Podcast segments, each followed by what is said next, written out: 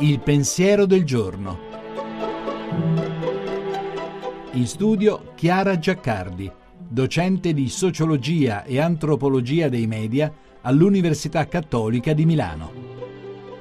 Dono è una parola bellissima, che richiama la gratuità, la sovrabbondanza, l'eccedenza e dunque la vita, ma c'è sempre il rischio di una retorica un po' stucchevole attorno a questa parola, e anche nel dono può annidarsi un pericolo, persino un veleno. Può diventare il preambolo del ricatto emotivo, il laccio per catturare la libertà dell'altro, il cemento per sigillare la relazione e non lasciarla respirare. Può anche essere lo specchio per un io narcisistico, che ama contemplare gli effetti della propria magnanimità e non si cura se gli altri ne restano umiliati o anche solo infastiditi a volte. Cosa salva il dono dalle sue derive?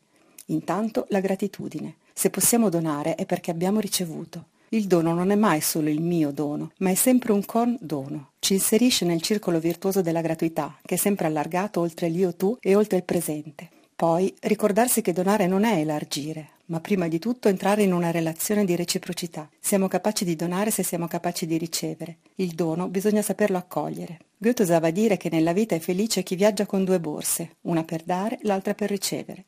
Se non abbiamo una borsa vuota, siamo troppo pieni di noi stessi e il nostro dono sarà sempre un po' avvelenato.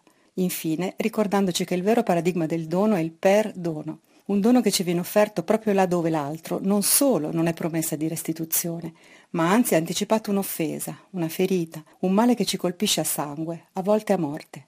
Il perdono è la forma più libera di dono. È il bene che vince il male, che dall'altro una possibilità di rinascita e così rinnova anche noi, al di là delle nostre stesse capacità. È il dono che abbiamo ricevuto, che ci ha salvati, il dono che non dobbiamo stancarci mai di continuare a chiedere e offrire. La trasmissione si può riascoltare e scaricare in podcast dal sito pensierodelgiorno.rai.it.